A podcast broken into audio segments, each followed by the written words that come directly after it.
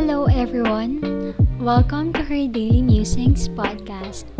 It is a podcast where I share about my faith, mental health, art, and self-improvement journey. Join me in taking my thoughts to the next level.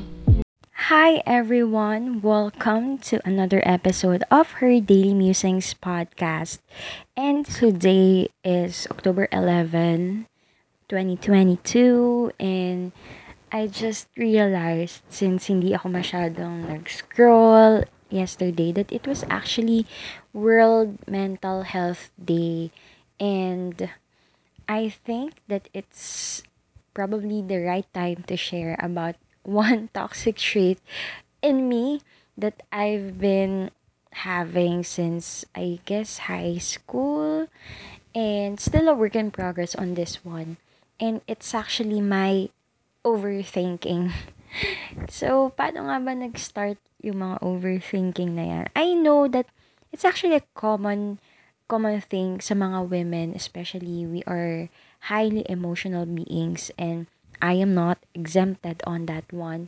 But probably it started in high school when I have experienced friendship breakups, ganyan, and betrayals, and ano pa bang mga na-experience ko, mga breakdown, and even to the point I think of, I think I got depressed in high school. But I believe, even though I wasn't really diagnosed, I got depressed because that was the high time of my life where, when I was so discouraged, and I felt humiliated and everything, to the point na hindi na ako pumapasok ng school.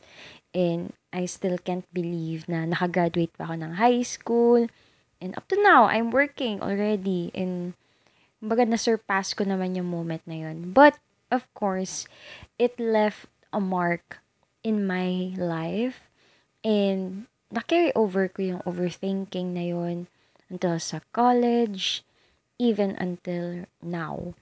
And I believe that I, yung overthinking, common naman siya nagagawa. Pero for me, what makes it really bad is that I tend to conclude things.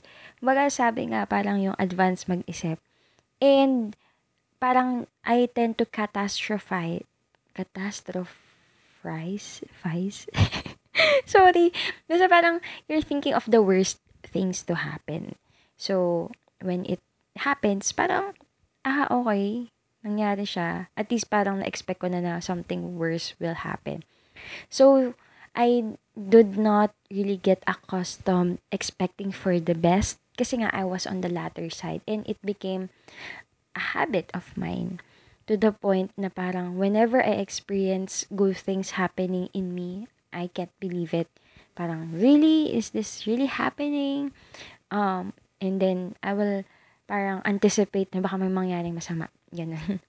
So, yun. Um, I just wanna share, like, uh, the latest overthinking that I get is that parang I feel like nung nag-aantay kami sa marriage license with Christian, it really felt like It really felt torturing and agonizing on my part kasi nagsimula lang talaga siya sa isang what if. Yan, diyan tayo, nag, diyan tayo nag-uumpisa talaga sa mga what if natin sa buhay. Nag-umpisa lang siya sa isang what if na baka hindi ma-release yung marriage license namin because I was still, I'm still twenty-five years old, and technically, dapat kailangan ng parental um, advice, ganyan, na magpapakasal ako. Eh, wala akong pinasang ganun. So, I was really overthinking for six days or for five days. Yun, kasi parang ten-day waiting siya. Business, eh, we're ten working days, uh, excluding the weekends. So, nung napaisip ako dun sa what if na yun, hala siya. Talagang nag-isip na ako ng nag-isip, and I I search a lot of things sa Google, and syempre na-magnify palalo yung takot ko kasi nakalagay doon na if hindi ma-release yung marriage license mo in ten days, ma-release siya in three months. So parang, hala, paano na yung mga preparation namin and everything? Ang dami ko nang naisip. And yung effect sa akin ng overthinking is that it makes me paralyzed.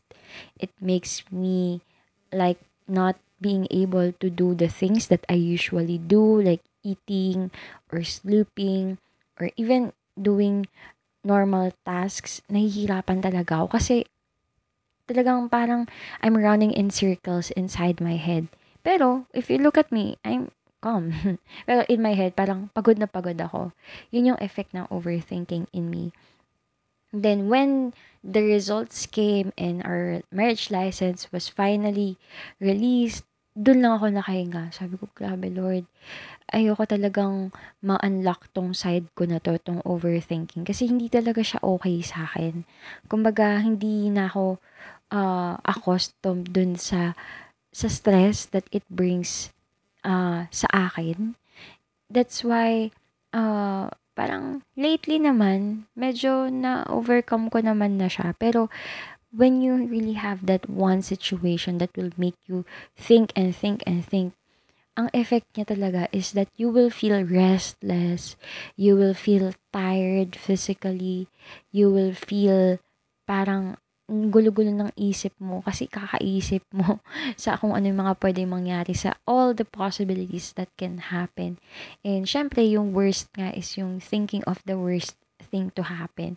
Eh, what if hindi naman talaga yun yung mangyari? Pero dahil sa kakaisip natin, parang suspoil na yung moment and pwedeng mangyari pa nga yung worst, diba? If yun talaga yung i-allow ni Lord.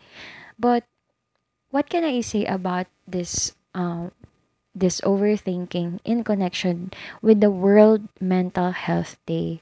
I can say that as a follower of God, uh, we have been accustomed to this culture na parang you, you should have it all together. But when I realized and read in the Bible na even some Bible characters like David, Job, and even Jesus, they have also experienced yung mga gantong conflicting emotions. Siguro lalo na si Job and si King David in the Old Testament. Talagang grabe talaga yung, yung pagtatanong nila kay God, yung pag-iisip nila na saan ba ako nagkamali, ano bang ginawa ko, paano ko ba masusurvive tong season na to ng buhay ko or tong situation na to ng buhay ko. And then, hindi naman nagbago yung love ni God for them eh. And God actually answered them. And God actually revealed Himself to them. Dun sa mga moments of their weakness, dun sa moments of their overthinking and overanalyzing yung mga situations.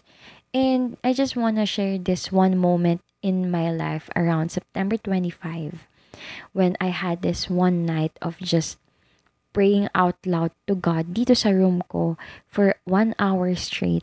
And just, I just released everything that I was thinking na hindi ko ma-release sa ibang tao. Hindi ko rin ma-release sa pagsusulat kasi wala nga akong energy to do things.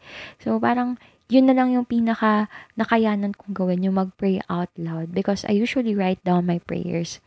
So when that time came, I just poured out my heart to the Lord. I just said everything. Bakit ba gusto kong ikasal? Ano bang purpose? Ano bang, ano bang iniisip ko? Bakit ba ako nag-aalala? And doon lahat talaga lumitaw sa prayer time ko na yun. And true enough, diba, that God really hears our laments, our prayers. God can handle our overthinking. And God can handle our thousands and numerous of thoughts kahit gaano pa karami yan. And dun lang talaga ako na-comfort eh nung time na yun. Of course, after praying that, meron pa akong actually parang two days to wait. But then, talagang nung mga time na yun, sa two days na yun, parang I just focused dun sa mga pwede kong gawin. Like, I remember it was a weekend na yata. So, I just attended Elevate, Serve, um, led my The Group, and yun. Pagka parang, minsan we, we just really have to push ourselves to do yung things that we can do to sidetrack ourselves from the things that we are overthinking, especially if it's if it involves waiting. And yun kasi minsan eh, kapag napapaisip ka habang nag-aantay ka, minsan, kailangan gumawa ka na lang ng ibang bagay habang nag-aantay ka. Kaysa isipin mo siya, tapos wala kang magawa. You will have that face. If you will have that face like mine, na hindi talaga ako nakakilos, nakagalaw.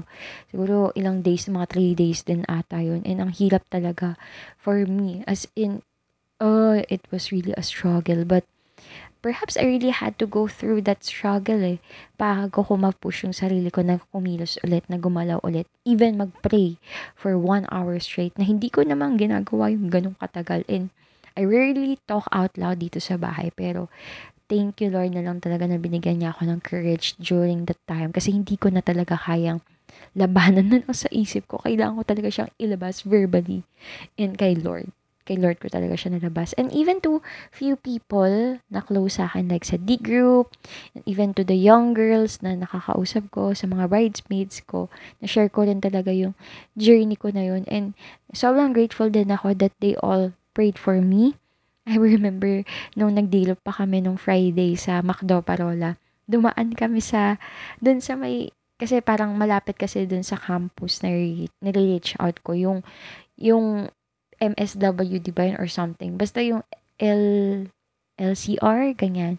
Yung pinag-apply namin ng marriage license. And then, talagang nagsabi ako sa kanila na, please, ano, help me pray for this, for dun sa person, na mag-release, ganyan, ganyan. Na sana maging okay. Talagang I was really in desperation mode.